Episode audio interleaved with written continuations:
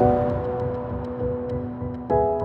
дивитеся культ подкаст. Сьогодні ми говоримо про сучасне українське кіно, яким воно є, з якими викликами воно сьогодні стикається. До того як ми почнемо, е, нагадаю, що ви можете нас підтримати на Патреоні. Сьогодні усю е, вашу допомогу ми використовуємо для допомоги Збройним силам України. Сьогодні зі мною Надя Парфан, українська кінорежисерка, кінопродюсерка, авторка декількох документальних фільмів, про які ми будемо сьогодні говорити. Отже, Надю, е, моє перше питання до тебе. Е, ти вже багато років в кіно, в документальному кіно. Але я тебе знаю все-таки як людину, яка на початку свого шляху займалася скоріше теорією. Так? Ти вчилася на культурології в Києво-Могилянській академії, і якби це люди скоріше такого теоретичного складу. Скажи, будь ласка, як для тебе почалося кіно, тому що ти ніколи йому так професійно не вчилася на початку, і чому воно тебе так захопило? Я в теорії, в культурології, в академії завжди почувалася дуже практичною людиною. Тобто мені ніколи не вистачало, може, якоїсь ригористичності і дисципліни. І мене завжди цікавили оці найбільш практичні речі. І взагалі я потім ще навчалась на антропології. І історія буквально така, що я поїхала в східний е, центральноєвропейський університет у Будапешті. Е, і там здобувала другу магістерку. Вона називалася Соціологія та соціальна антропологія. І я завжди була в таборі антропологів. Ця хайброу, високочола соціологія мені не вистачало теж посидючості. І там був класний предмет. Він називався Візуальна антропологія.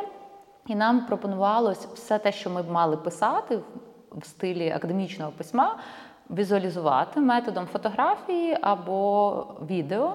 Мені дали камеру. Я її взяла в руки, і я знімала такий маленький фільм, скетч про маршрутки. Це моя перша, взагалі, перше кіно. Ну це не зовсім кіно, це такий есей скоріше про міську мобільність, міську антропологію і про оцю довіру, про те, як у нас люди дотепер, знаєш, як ти сідаєш в маршрутку, позаду кажуть, з двадцяточки передайте, і отак з рук в руки вони віддаються водієві, і водій з цієї двадцяточки віддає назад. Але це може бути і соточка, і п'ятисоточка. І це була така теза про те, що ніби в пострадянських суспільствах є криза довіри, але насправді ні. І тоді, коли я вперше взяла до рук камеру, я якось себе відчула як в своїй тарілці нарешті. Я зрозуміла, о, о, це воно. Якби мені все це подобається, ну оця писанина вона мене дуже втомила. А розповідати якісь речі за допомогою рухомих картинок мені підійшло. І мені здалося також, і досі так здається, що це дуже доступно. Я так жартую, але це правда, що е, мистецтво рухомих картинок, воно трошки таке, знаєш, примітивне. Як я кажу, кіно це для тупих. Розумні люди читають, знаєш, довго думають. А кіно воно дуже буквальне, і мені подобається це, бо воно доступне. І ти можеш мовою ось цих рухомих картинок достукатися до дуже різних людей. Вони можуть бути з зовсім різними бекграундами. Ну і я, знаєш, як марнославна людина, яка хоче, щоб її ідеї були доступні всім. Я перейшла на цей бік. Отже, а все-таки документальне кіно, так? Кіно для ну не для тупих, а для наявне, да? картинки, які розповідають певну історію, але водночас за цим стояла певна ідея. Так, історія про довіру, так, в цій маршрутці, що люди передають, якби і вірять один одному. До речі, ця історія мені здається дуже актуальна і також і сьогодні. Я дивилася твій фільм, співає е, Івано-Франківськ теплокомуненерго. Що це було ще в часи ковіду, я так пам'ятаю, що очевидно до війни. Я пам'ятаю таке враження загальне дуже зворушливий е, такий фільм, е, і дуже пов'язаний з твоєю історією. Е, особисто розкажи зараз, де його можна подивитися, по-перше. А по-друге, чому саме така історія? Вона сімейна, вона твоя. Це фільм, який вийшов у 2019 році, і ми встигли. Це е, українська прем'єра була влітку в Одесі, а в жовтні він вийшов в прокат на початку опалювального сезону. Це якраз було все так продумано. І зараз він доступний онлайн в онлайн кінотеатрі Такфлікском. Його не безкоштовно. Можна там подивитися, але це дуже якісь доступні гроші. Ціна чашечки кави модної в київській кав'ярні. А історія цього фільму в тому, що мій дідусь з Івано-Франківська був директором і засновником оцієї прекрасної організації з найдовшим в українській мові словом Івано-Франківськ теплокомуненерго. І моя мама також там пропрацювала 40 з чимось років. І я ось зростала в такій родині, де половина гілки це були комунальники. Вони постійно говорили про субсидії, про якісь там тиски, котли. І для мене це завжди було норм. І інколи до мами дзвонили зі школи вчителі, і я боялась дуже, що зараз мені будуть вписувати. Зараз я за щось дістану. Ну знаєш, так типу цей голос, дзвінок від вчительки. А вона казала: Надієчка, поклич, будь ласка, маму, нам тут треба з субсидіями розібратись. І для мене це було нормально. Потім такий, як в кіно кажуть, jump cut. Я переїхала в Київ і взагалі про все це забула. Могилянка, антропологія, от поділ, оце все. Але вже подорослішавши, я почала якось згадувати своє коріння і розуміти, що, наприклад, довкола мене люди з якихось дуже інших сімей, якісь богемні люди, якісь кіношні династії. А я з родини комунальників.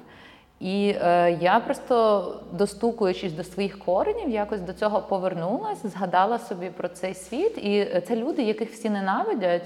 Але Чому? це мій дідусь і моя мама. Тому що мені, е, ну і я теж не приховую, що я симпатизую таким ідеям соціальної справедливості. А наше суспільство, мені здається, воно таке дуже капіталістичне, і у нас якби е, ну, треба бути успішними і багатими. А якщо ні, то це твоя провина.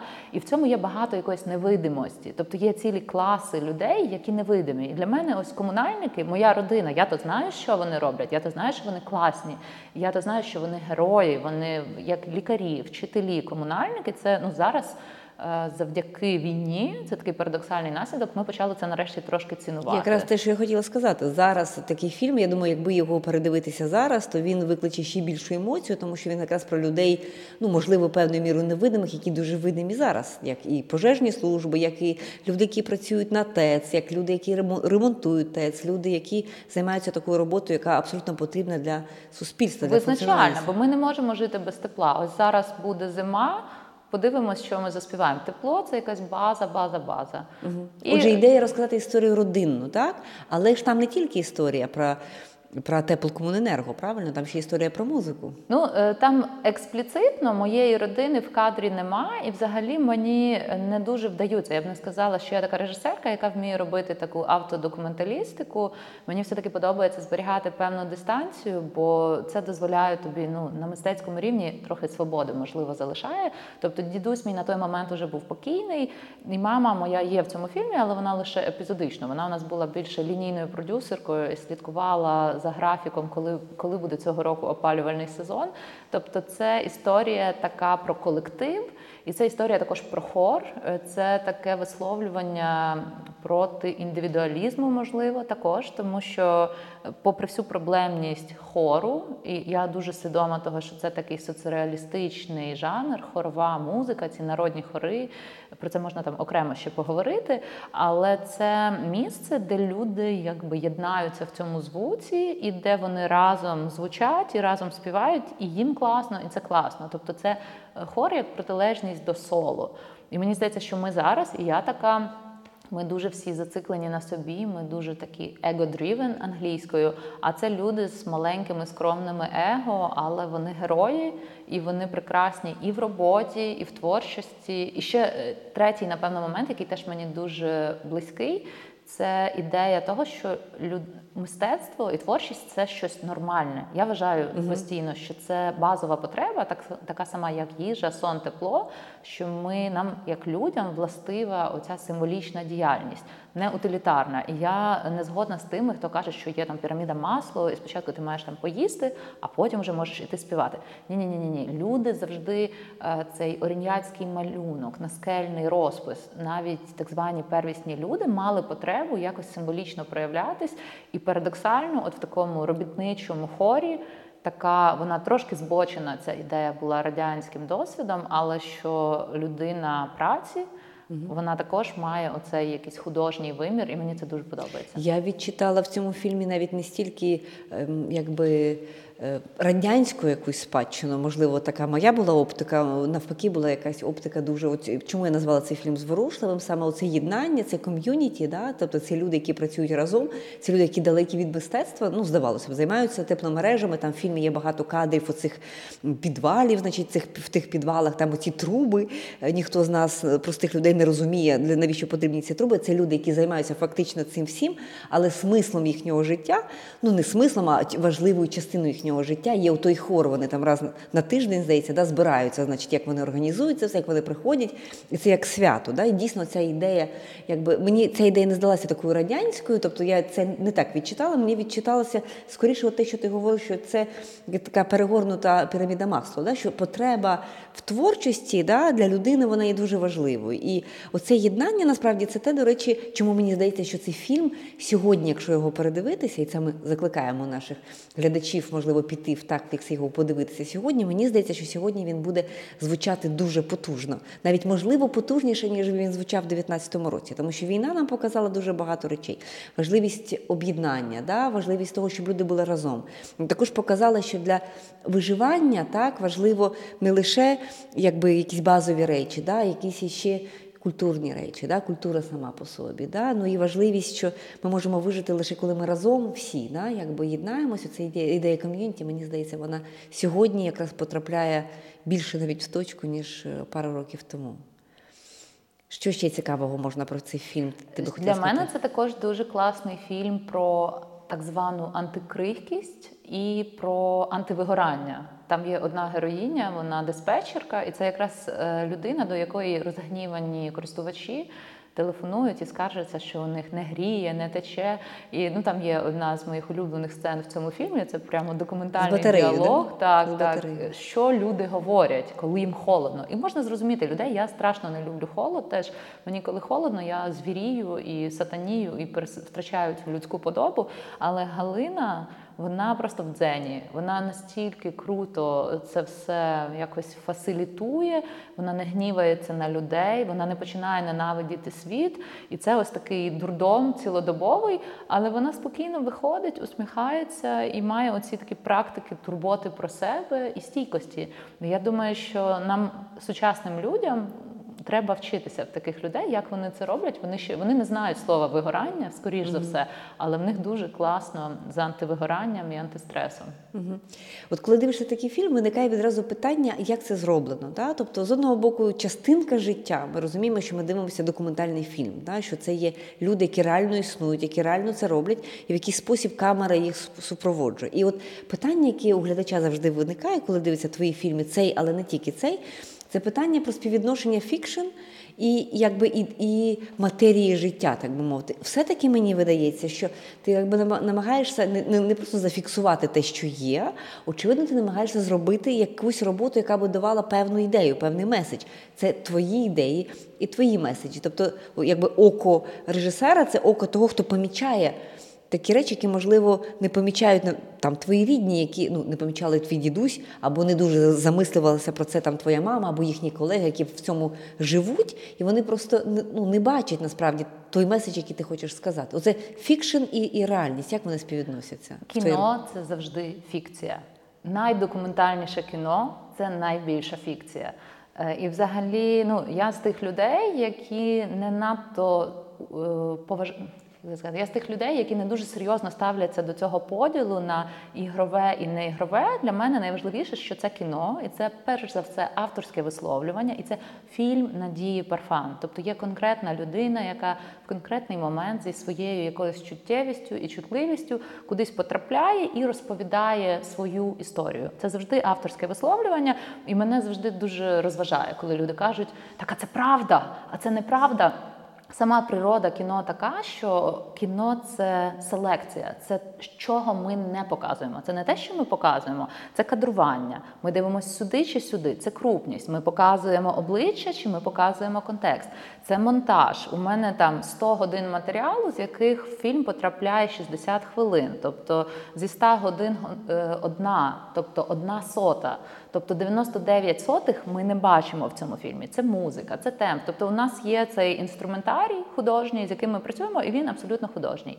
Інша справа, що таке взагалі не ігрове кіно. Документалісти часто вживають саме цей термін і ділять кіно на ігрове. Не ігрове, ну а також є гібридне кіно. Це коли ці дві субстанції, ігрова і неігрова, змішуються. І часто кажуть, що в документальному е, в ігровому кіно режисер Бог, в де- неігровому кіно Бог режисер.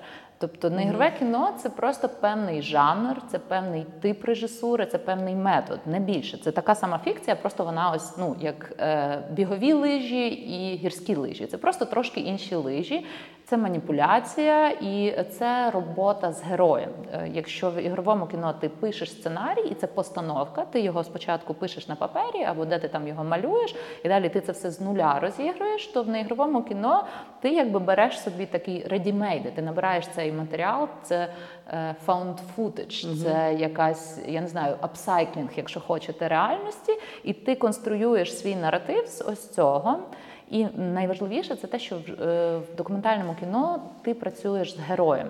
Не з актором, це зовсім інший тип стосунків, тому що це жива людина з її реальною історією, і ти на матеріалі її реальної, умовно об'єктивної історії розказуєш свою історію, і між вами такий дуже дивний, дуже цікавий тип стосунків. Це щось містичне, це те, що мене дуже заводить, тому що ну ти ніколи таке не напишеш, ти ніколи таке не вигадаєш, і тим паче не зіграєш ось цей розгніваний діалог диспетчерський теплокомуненерго. Я не, не уявляю, який голівудський актор може зіграти Івана Васильовича, нашого головного героя. Ти не можеш отак покурити, якщо ти не був головою профспілки теплокомуненерго 20 років. І ти скоріше спостерігаєш за цим. І як це робиться, для цього дуже важливий е, фактор це час. Тобто, це не можна робити швидко. І час це перша головна, так би мовити, валюта. А друга це доступ і довіра. Камера має таку властивість, що люди взагалі не люблять, коли їх знімають. Попри те, що зараз дуже поширені там технології запису, можна там всі мають якісь Селфі. телефони, але в принципі це не побоюсь цього слова, така пенетрація реальності. І коли ти втручаєшся в реальність з камерою, це природно чинить опір. І е, це не можна робити проти волі героя, тобто це має бути за взаємною згодою. Е, а отже, людина має чомусь з якихось причин хотіти подарувати тобі свою історію і впустити е, тебе в своє життя. Ти маєш отримати цей дозвіл. Інколи, якщо це якесь таке індустрійне щось, це там формальна згода на документах. Але якщо це таке авторське документальне кіно, то це ну це як стосунки, як чоловік чи дружина, як кохання. Це щось дуже інтимне, і ти маєш відчувати добре межі, поважати, вибудувати цю довіру. І ти також е, маєш знати, куди тобі можна, а от туди далі не можна. Ці штуки займають час. І найбільша, можливо, драма документального кіно це те, що цього часу ніколи нема. Бо е, процес виробництва він може і не такий дорогий, тобто тобі не треба там гаферів Платити і актору, художників так, по костюмах, але він коштує. І є оцей позмінний спосіб виробництва, який я ненавиджу. Але в тебе є ці зміни, і до тебе приходить продюсер і каже: в тебе є 10 змін, і давай нам КПП. А тобі треба розрахувати, коли випаде сніг. А сніг не випадає. А КПП уже все, строки закінчились, і це дуже важко. Це завжди, якщо ви бачите режисера або режисерку документального кіно, обійміть цих людей. Це нещасні люди. Вони в дуже важких умовах працюють, на них тиснуть. Але якщо дати цей час, то стаються магічні речі, просто не метушитися, будувати доступ, довіру і спостерігати. Ну і в випадку теплокомуненерго е, спрацювало дуже те, що я онучка. Першого директора, тобто я туди прийшла не з вулиці, а я прийшла в цьому статусі, і це вже дало мені певну довіру. По-друге, Ти була людина, яка з сім'єю була пов'язана, ти була своя. Вони ці люди, можливо, тебе пам'ятали маленькою, можливо, тебе пам'ятали школяркою. Якби для них було просто це Вони цікаво. скоріше дуже поважали мого дідуся, і я навіть не я до мами на роботу, по-моєму, ходила один чи два рази в дитинстві. В них там був комп'ютер, і я грала в гру Аладдін.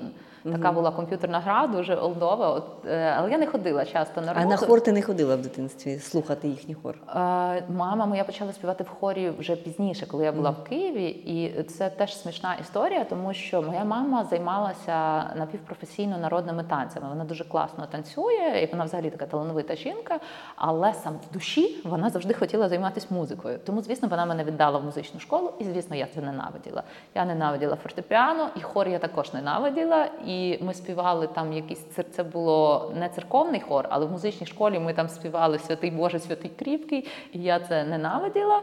І ем, мамина оця мрія, я їй це зробила. В мене є цей диплом. Я навіть е, сольфеджіо на п'ятірки здала, така, бо я так ненавиділа все решта. Але я е, якось е, трошки так до мами своєї іронічно ставлюся, бо вона дуже горниться до музики, але врешті робити це все мала я. І мама пішла співати в хор. І я спочатку думала, що це якийсь знаєш, жарт. Коли вона мені розказала, вона мені розказала дуже смішну історію, як вони їхали на фестиваль стрілецької пісні у надвірну на автобусі, який поламався десь там на гірській дорозі, і вони всім хором цей автобус пхали. І я думаю, о, я хочу це зняти. І я думала, що це жарт, і я думала, що вони в такий спосіб прогулюють роботу, бо їм дозволяється годину піти на хор і не працювати. Але виявилося, що це ось дуже тепла, така солідарна Може, така штука. історія, да, історія солідарності, історія якоїсь е, спільноти, да, скажімо, спільноти, яка живе, творить все, все разом, і все це дуже цікаво. Окрім цього фільму, в тебе є ще дуже цікавий фільм е, про жінок, жінки, які грають в ігри. І мені важко сформулювати, що це взагалі за жанр. Та? Тобто це начебто документальне кіно, але водночас воно і ігрове. Як ти для себе це визначаєш? Як це, Я так і це кажу, гібрид? фільм Це гібрид? Фільм гра. І е, в нього така, ну бо він про гру і про homo ludens, цю концепцію Йогана Хейзінга. Людина, яка грає. яка мені дуже близька. Я також, крім того, що вже про піраміду Маслоу ми поговорили. Мені здається, що ігровий елемент і ігрова природа людини це щось дуже важливе. Це дуже властиво мені. І я думаю, що всім нам просто не всі ми собі дозволяємо це розкривати. І для мене, якщо чесно, не принципово, як це назвати. Ігровий, не ігровий. Важливо, щоб воно так мовити качало. Знаєш, щоб це було цікаво дивитися. Ну, але все одно виникає питання певної категорії, якщо ти його показуєш на фестивалі чи, чи десь, то тобі треба якось назвати його. Да? Тобто це документ, це не, не, не зовсім документальне кіно, тому що ти береш відомих жінок в українському контексті, серед них е, багато знайомих, так, і, і ти їх е, переміщаєш, як сказати, в ситуацію, коли вони мають грати, да, якби, і, і ти далі спостерігаєш, що з цього виходить. Ну, це напевно, якщо так дуже точно технічно висловитись, то це гібридний фільм, в якому є документальні інтерв'ю, де ці прекрасні українські жінки розказують свої реальні життєві історії, і в цьому е, є сценарна заготовка, якби е, ці. Ця розмова моя з ними побудована за якимись законами драматургії, але це абсолютна реальність, і вони кажуть саме те, що вони хочуть сказати. Жодного немає якогось там підтягування, натягування того, чого немає. А потім я їм запропонувала зіграти в гру. Ну і тут теж знаєш, для мене це питання з одного боку, це гра і це. Розігрування, а з іншого боку, це чесне розігрування, це документальна гра. Я і не приховую, що ми граємо. Бо, напевно, в такому класичному ігровому кіно ми б старалися створити таку умовність, де б ми не помічали, що це такий розіграш. А тут це все впущено в кадр, показано, що зараз ми будемо грати. Тому для мене він такий е, документальний, але такий теж ігровий, Ігровий. в сенсі розігрувальний.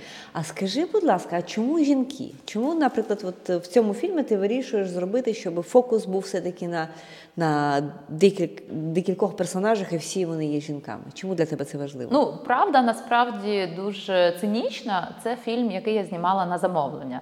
І в мене е, в моєму внутрішньому словнику професійному є такий термін артхаусна заказуха. Угу. Я пробувала колись займатися комерційною режисурою, і виявилося, що я просто ну не створена для цього. Я б може навіть знаєш і хотіла. В мене абсолютно не виходить. Я не вмію, і я така дуже авторська авторка. Але інколи до мене звертаються якісь люди чи організації з пропозицією зняти щось для них і допомогти їм розказати якусь історію. І от в випадку цього конкретного фільму це було щось дуже мені близьке. Тобто, зазвичай я відмовляюся, тому що ну якби люди не уявляють, як побудований процес, і вони не розуміють, що я не зможу зняти теплокомуненерго на замовлення. Що це вся моя біографія і кількох поколінь моєї родини. Це сценарій цього фільму, і отаке я не зможу сконструювати, бо це власне не ігрове кіно. А в цьому випадку, по-перше, це дуже класна організація UN Women, ООН жінки та Український інститут. Вони роблять премію Women in Arts, і їхня мета це. Зробити більш видимими жінок мистецтва та культури. Я дуже підтримую цю ініціативу. Мені дуже подобаються ці персоналі особисто і сама місія. І вони в той конкретний рік вони хотіли в такій формі відзначити цих жінок. І вони е, до мене прийшли з такою рамкою, що це має бути фільм про цих героїнь. А далі почалося найцікавіше, бо я, як, е, як в Галичині, Я з Івано-Франківська, там всі три рази відмовляються. Значить, припрошують і відмовляються. От мене теж, коли запрошують на якийсь проект, я дуже довго відмовляюся, бо я пояснююсь. Ви не знаєте, як я працюю, вам це не підійде, я вам винесу мозок, нічого з цього не буде. Вам ні, ні, ні, підіть там, візьміть якихось відеографів чи комерційних людей, вони вам це добре зроблять. А вони кажуть, ні, ми от хочемо давай, давай. І вони це конкретно Тетяна Філевська з Українського інституту і Оля Дячук. Вони мені подарували таку дуже велику довіру мистецьку, тому що вони мислили стратегічно. Вони те, що називається talent management зробили. І вони розуміли, що, хоч зі мною буде ризиковано, але може вийти дуже цікаво. І вони повірили. Я їм запропонувала абсолютно божевільну ідею. І напевно, якби я була на їхньому місці, я б таке ніколи не підтримала. Тобто е, не будемо спойлерити, але я думаю, ну ну це ж не будуть такі балакучі голови, що вони там отак будуть бла, бла, бла, бла. Це буде нудно, якось штучно, в це ніхто не повірить. І ну ні, це якось не про мене.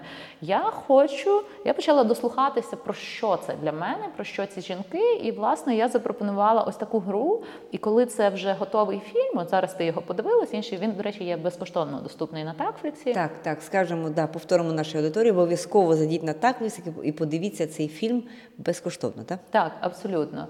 Е, то ти вже дивишся, і воно так, угу, ну нормальний фільм. Там, тобто комусь він подобається, комусь не подобається, але воно працює. Але коли це так званий режисерський тритмент, коли ти підчиш цей концепт і пояснюєш словами, це виглядає як повне божевілля.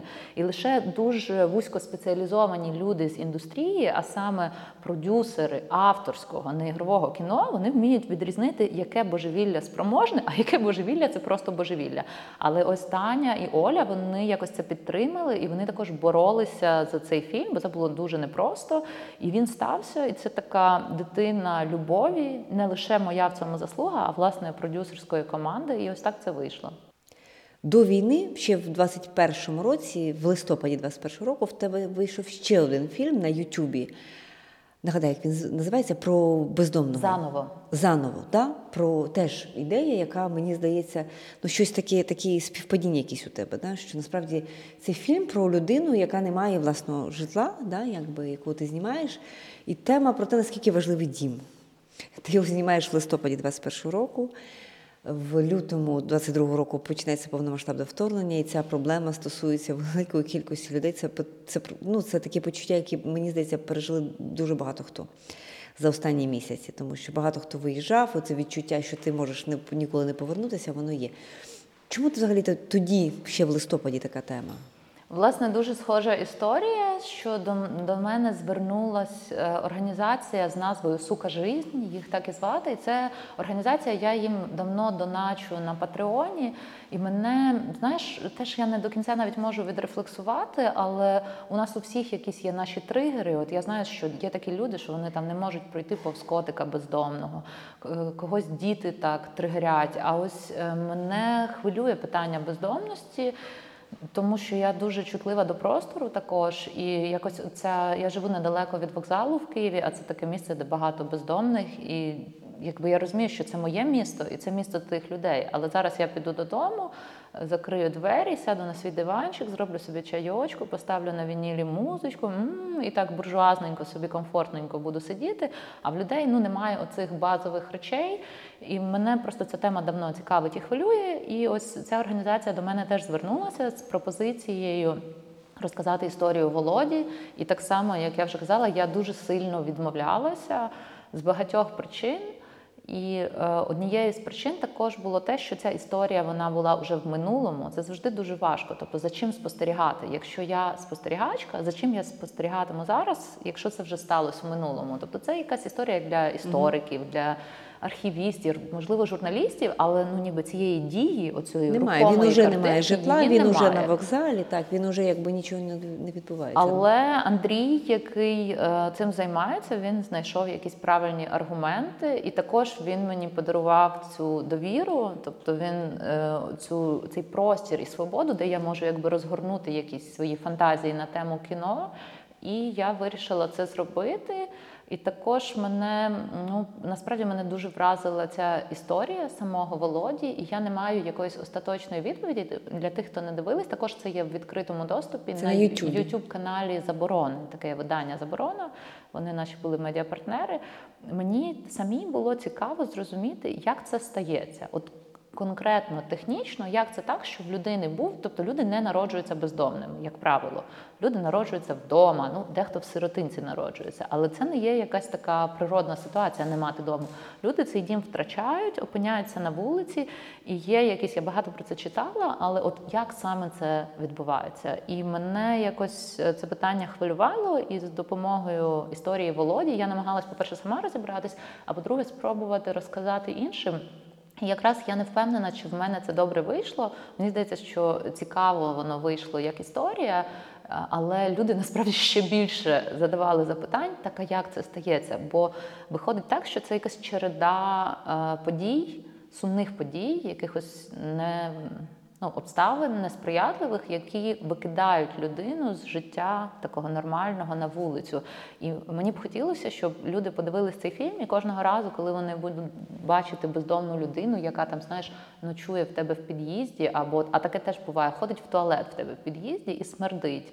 Е, щоб за цим бачили людину. Це також е, історія про видимість і про гуманізм, про те, що це просто така сама людина. І що якщо зі мною стануться такі обставини, які сталися у Володі, я теж можу опинитися на вулиці. І це може статися з будь-ким із нас, і як ми зараз ти дуже слушно кажеш, що ми зрозуміли, що ми відчули, це таке що це може дім. трапитися з будь-ким, і причому це як рулетка, це може реально статися з будь-ким, тому що твій будинок, твоя квартира може бути зруйнована однаково близько до фронту, так і, скажімо, в Києві, так і на Західній Україні. Правильно, тому що стати дім, у тебе може ти можеш опинитися в ситуації, коли у тебе не буде достатньо ресурсів для того, щоб зробити щось нове, або не буде достатньо можливостей для того, щоб хоча б тим, тим тимчасово десь бути. Тобто, це ситуація ситуація, яка як вона прочитується сьогодні, якщо його дивитися, то воно прочитується як метафора насправді про про цей палітру можливостей, яке сьогодні є для фактично для будь-кого. Але Ми... також ти знаєш, я в якомусь сенсі з тобою згодна, але також і ні. Бо е, я після початку вторгнення майже всі свої якісь донати скасувала, і я думаю, як багато хто з нас, ми їх направляємо там на нашу армію, і ми хочемо перемоги. Але всі ініціативи, які підтримують бездомних, я залишила і навіть, по-моєму, на ще якусь додатково підписалась. Бо ти знаєш, е, коли ми всі разом у цьому, цей досвід він зрозумілий і він репрезентований. А про е, бездомним їм ніколи не буде добре. Е, зараз нам якісь знаєш, там міжнародна підтримка є, або ми включені в певні мережі. Немає там е, грошей, має мережу друзів, хтось, родичі, сім'я, партнери, колеги по роботі. А бездомні люди вони виключені. І е, в ці моменти вразливості вони не мають, знаєш, ну розвалили мій дім, давай я поїду там до тебе. От я mm-hmm. тобі, ну грубо кажучи, в найгіршому сценарії я подзвоню, скажу Таню, слухай, ну таке діло, ось візьми мене переночувати. Бездомна людина не має кому написати. І ми. Не знецінюючи е, оце порівняння, яке ти кажеш, я хочу все ж наголосити, що навіть в умовах війни, коли ми проживаємо дуже схожий досвід в масштабі мільйонів людей цілої країни, соціальна нерівність зберігається, і по комусь війна б'є більш боляче, ніж по комусь іншому. Угу. А от скажи, ти підтримуєш стосунки з людьми, які є, а були персонажами в твоїх фільмах після того, як фільм уже вийшов? І так. які це відчуття, так? коли ти бачиш, наприклад, ту саму Володю або тих жінок, яких ти знімала е, у фільмі Жінки, які грають в ігри, або е, тих людей з е, Івано-Франківськ теплокомуненерго? Це дуже цікаве питання, бо це стосунки, і вони мають таку свою динаміку. І найбільш такий трепетний момент це момент прем'єри. Взагалі я не показую героям монтаж в процесі, і я намагаюся побудувати таку довіру, щоб я могла робити свою роботу, і вони знали, що я їх не скривджу. Але можна людину можна дуже скривдити монтажем словом. І ось е, співає Івано-Франківськ теплокомуненерго це трагікомедія. Вона дуже іронічна, і там є дуже іронічні сцени, де ми ну якби іронізуємо над нашим героєм. І я дуже хвилювалася, як він до цього поставиться. Це чоловік, якому там 70 плюс років, але він настільки крутий і класний. Він просто знаєш, він вище цього всього. В нього так все чудово з почуттям гумору. Він дуже спокійно до цього поставився. Але я дуже хвилювалася, звісно, чи це його не зачепить. І е, з співає я підтримую дуже тепло теплі стосунки. З більшістю героїв ситуативні, але також ці стосунки закінчуються. Знаєш, тобто, ви е, ну це певний роман, він триває і він закінчується. Ви зробили фільм, і далі ви розійшлись. Людина тобі подарувала свою історію, сповідь. Ти їй теж якось маєш віддати. І я зараз mm-hmm. не кажу про фінансову винагороду, але ти щось для неї маєш важливе зробити. Але далі ваші шляхи розходяться, і ви ну там вітаєте одне одного з днем народження. Я намагаюся дуже підтримувати людей зі співає дуже банально, тому що це люди які не надто багато заробляють. Я їх там продзвонювала, хто де воює, чи треба яка допомога, хто що, але вони дуже скромні, вони ніколи ні на що не претендують. З Володею цікава історія, теж щоб не спойлерити, але Володі є сестра, і ця історія про втрачений і знову віднайдений дім. Ця жінка мене вразила, і для мене е, історія Володі вона дуже про його сестру і про те, як вона до цього всього ставиться. І вони зараз у Токмаку. Е, у Запорізькій області. І з, безпосередньо з Володою я зараз не спілкуюся, але я спілкуюся з Лорою, і ми вона якась е, просто теж геніальна жінка. Тобто вона таку міць і силу духу. Е, ситуація складна. Те, вони що в окупації, вона... токмак в окупації. Так, вони в окупації, ідуть бойові дії, немає там часто якоїсь їжі, є гроші, навіть немає як щось купити. Я там на початку війни щось їм намагалась переказувати, далі перестали банкомати працювати, але ми інколи переписуємось, і Лора це людина, це не вона мені, а е, не я їй, а вона мені шле, знаєш, у Вайбері ці такі класні, прорвемось там ще щось, або там з Богородицею. Тобто вона у свій спосіб мене дуже підтримує і так, я стараюся. Тобто виникає насправді інша історія. Да? Тобто з цієї історії, яка була в фільмі, да, виникає насправді ну, життя змінюється, інша, інша якась історія, можливо, її якось і потім да, розказати. Можливо, ну пізніше зараз немає до Або знаєш, ну ти просто вже це якісь теж твої вже люди стають, твої такі нові сім'ї, і ти вже просто їх любиш. От що з документальним кіно, ну принаймні у мене так, я не знаю, як в інших режисерів, але ти не можеш знімати людину, яку ти не любиш. Вона тебе має ну торкати чимось, і вона тебе має захоплювати. І цей стан його неможливо довго підтримувати. І взагалі, як правило, ти дуже втомлюєшся теж в процесі роботи, бо вона така емоційно інтенсивна.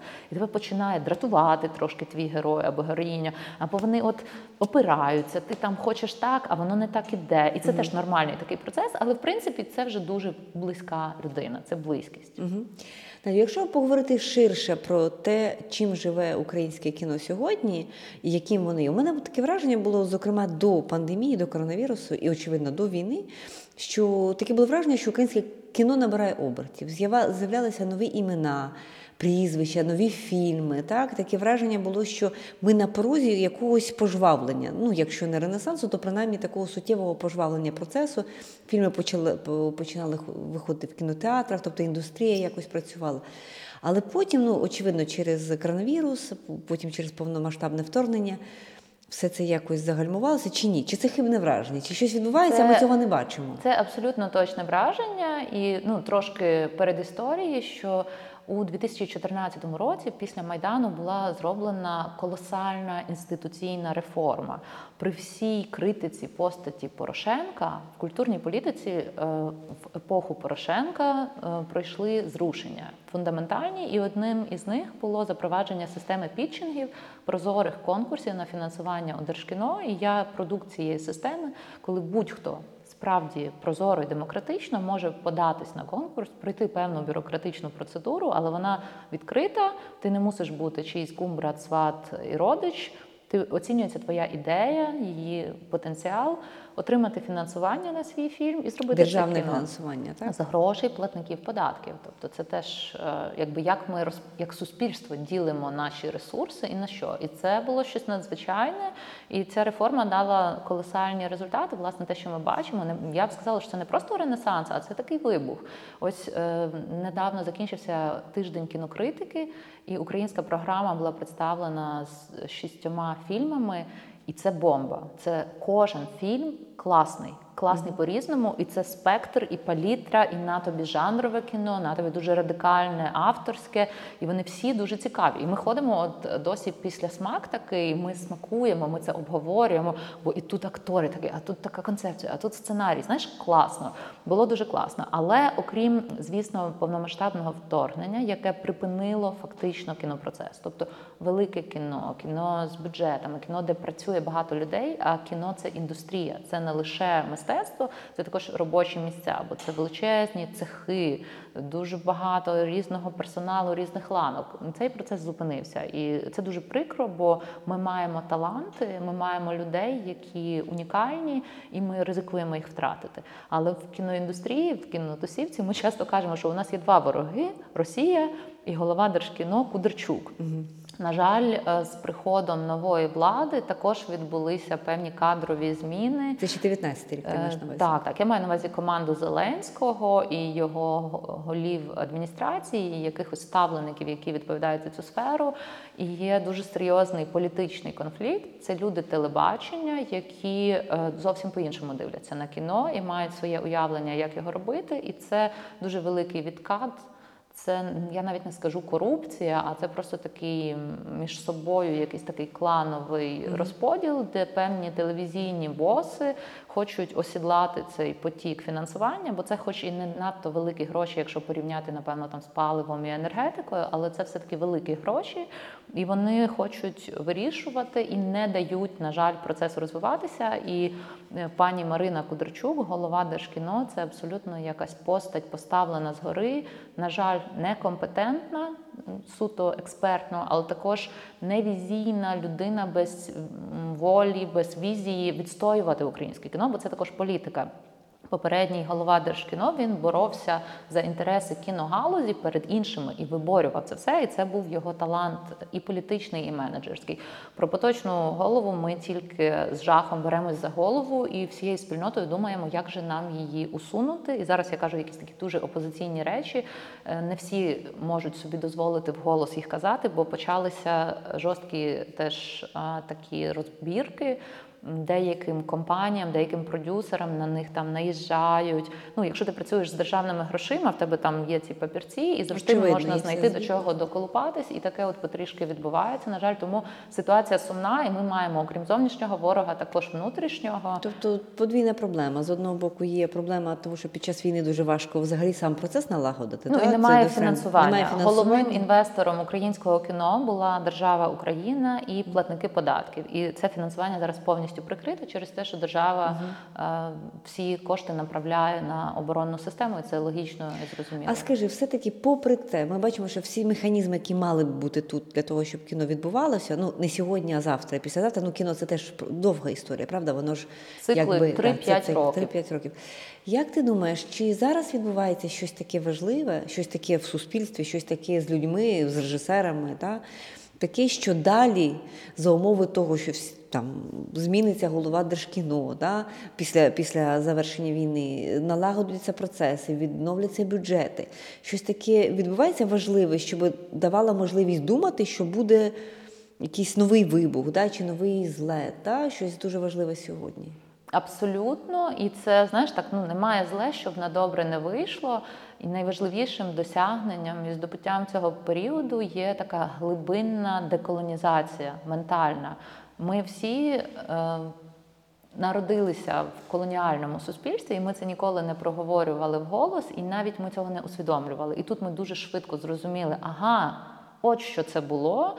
І що нам пора якось розкріпачуватися і звільнятися від цього. І це відбувається зараз просто семимильними кроками, ніби заборона російського контенту відбулася ще в 2014 році, але зараз уже взагалі ніяких сумнівів не залишилось. По-перше, а по-друге, мені здається, ми всі, як Україна, кожне у своїй галузі, але і в кіно також. Ми раптом почали дивитися на себе і на на своїх колег і колежанок з гордістю. І навчилися пишатися і ну, якби бачити своїх героїв, ось цих невидимих героїв. Тобто, якщо раніше нам треба було якусь верифікацію, щоб З Москви або не обов'язково з Москви, щоб якийсь захід, якесь там Берлінале, і Канни, і якісь там е, відомі західні шишки прийшли і нам сказали: от ти молодець, от це в тебе гарно, а тобі ще треба. А ні. Раптом ми зрозуміли, що ми дуже самодостатні, потужні, яскраві. І я думаю, що це означатиме такий ну, творче теж розкріпачення, великий вибух, коли ми не боїмося більше власного голосу, і ми даємо йому звучати, і ми висловлюємося про нас самих. Ми відповідаємо на запит нашого суспільства, яке хоче бачити себе на екрані, хоче бачити історії про себе, і це вже трошки відбувається. Я бачу ну там по колегах люди дуже цікаві історії помічають.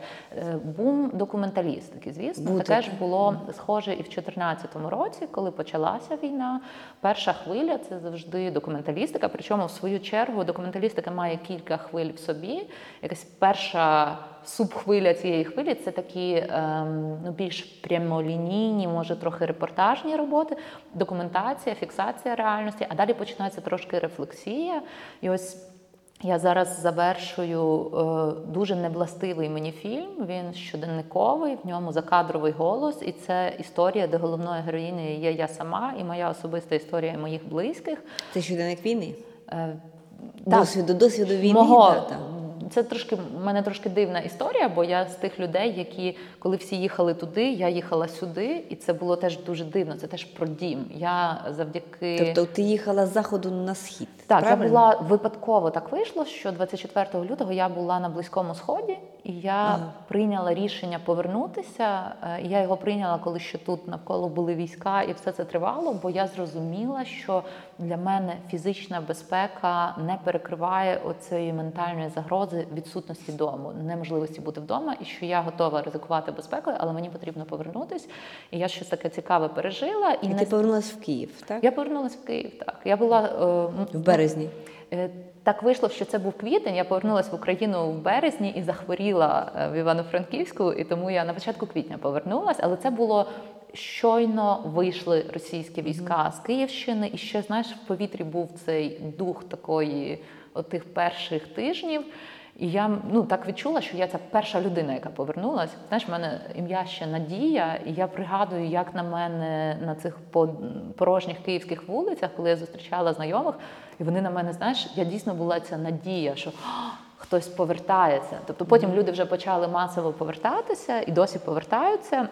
Але це був дуже цікавий момент і цікавий досвід. Але я говорю про те, що е, в мене там немає якоїсь такої, як часто теж кажуть, war-porn, хоча там є маленька частинка про Бучу, але я не їздила там на лінію фронту, я не знімала ексгумації. Для мене це якось теж проблемно. Мені трошки неетично це робити. Але це якась така, знаєш, моя рефлексія про що це все. Я думаю, зараз буде дуже цікава хвиля спочатку такої е, документації, просто щоб ми побачили. Бо з іншого боку, те, що знімають українські військові, я не знаю, Да. е, чи ви бачили це відео, де звільнення, по-моєму, Балаклії, де люди знімають з білборда Очевидно, да, і там- і там- і там постер, і там вір Шевченка. І, Ну, це дуже тобто, популярне відео. Е, Я думаю, думаю, ми безробітні як документалісти, тобто ми такого не знімемо.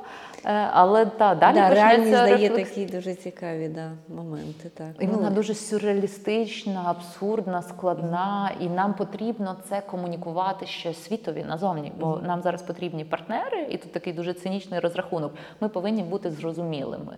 Я дивлюся ваші подкасти, я дивлюся, як ви робите Ukraine World, як ви у світ випльовуєте якби дозовано і фільтровану інформацію, оброблену, що у нас тут відбувається, і хто ми такі. Наша зараз робота, ну так я відчуваю як документалістів, і власне оцей фільм есеїстичний. Він більше на міжнародну аудиторію.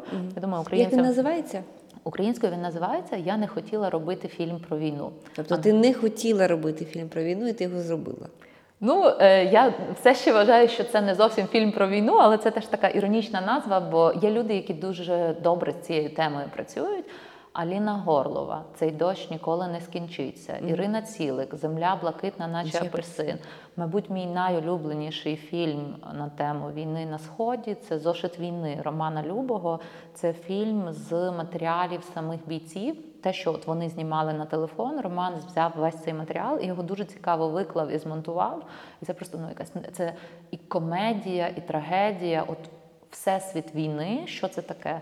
Але я ні. Я знімаю теплокомуненерго, я можу зняти про бездомного, про жінок, але якось я не відчувала себе. От ну це не моя війною, тема. так. І тому е, мені було дуже іронічно в кінці лютого, що це все втратило раптом сенс. І я думаю, ну я абсолютно безтолкова людина. А потім я зрозуміла, що ну я хоч і безтолкова, але я трошки ніби як вмію це робити, тому я повинна зараз це зробити. От, от такий мій досвід, який він є. Я не героїня, я не воюю, я не парамедикиня, не волонтерка, не нічого. Я просто якась режисерка, яка десь застрягла на близькому сході. От я таку історію розкажу. Але я спробую її так розказати, щоб люди у всьому світі трошки зрозуміли, що це і хто ми такі. І тепер скажи, де цей фільм можна буде подивитися? 12 листопада його покажуть на Докудейс у Києві, а в грудні він має вийти онлайн на е, а в грудні він має вийти онлайн у виданні The New Yorker. Угу. З англійськими субтитрами, правильно? Так, він е, взагалі він англомовний з англійським А англомовний. Ага. Так, так. Я там ще й тому, що це на міжнародну аудиторію. А, я він там е, говорю англійською. Ми довго з е, командою The New Yorker це обговорювали. І я кажу: ну це так буде трошки, це ж не моя рідна мова. А вони кажуть, ні, ні, нормально, в тебе класна англійська, і вона така трошки, якби в хорошому сенсі недолуга. Це буде true authentic. І вони порадили саме так зробити, щоб це було більш досяжно, бо люди не люблять читати субтитри. І, Так. я тут теж такий меркантильний розрахунок. Я хочу, щоб якомога більше людей у світі знали про наші реалії, і тому я так І це буде фільм-документ, який, зрештою, буде розповідати ту історію, яку не показують по іноземному телебаченню, але яка тим не менше є, яка тим не менш дуже важлива. Дуже дякую, Надю, тобі за цю розмову. Дуже цікаво. Дуже сподіваюся, що твої проекти будуть реалізовані, що українське кіно буде рухатися. Це був подкаст. Ми говорили з, з Надією Парфан, українською кінорежисеркою, кінопродюсеркою. Дякуємо за увагу. За увагу. Підтримуйте нас на Патреоні. Наразі усі пожертви ми використовуємо для підтримки Збройних сил України.